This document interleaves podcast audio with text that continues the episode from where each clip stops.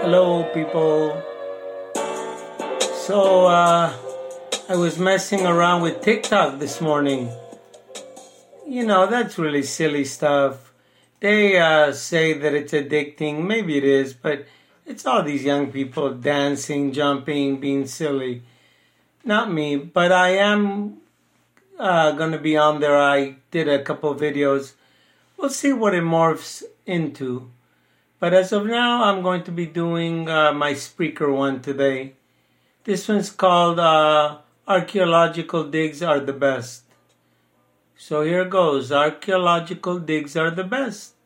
They really make the mind of a man spin. For some reason, they can be magical, taking us to otherworldly times. All the history buried here underground. Sometime with all the worldly possessions giving us a peek into the past, bows and arrows and axes, and sometimes even their horses. Maybe it will be all about pirates this time, or even about noble knights. Nowadays, scientists can learn so much, maybe a few letters or even a cadaver. What wines and ales did they drink back in that day? And sometimes even seeds are left behind you can see they love their cannabis as much as today. I heard some juniper leaves was added to the taste of the drinks. Sometimes weapons are found, I mean all kinds of medieval ones. Who is the unlucky soul who met out met one of these blades and caused a horrible end? Silver and gold coins and rubies too, they are very rare. But sometimes they're there.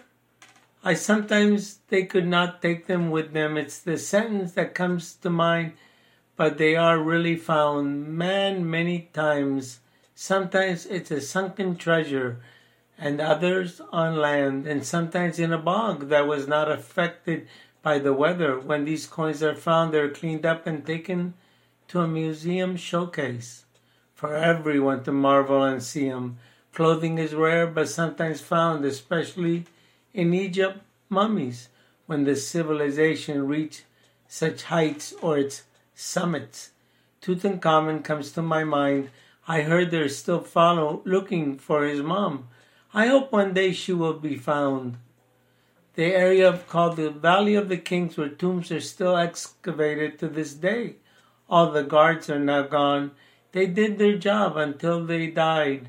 Aren't sacred seals broken? Feel like you're treading on something sacred and very special. Sometimes I look at Egyptian furniture, all valuable possessions, so well taken care of.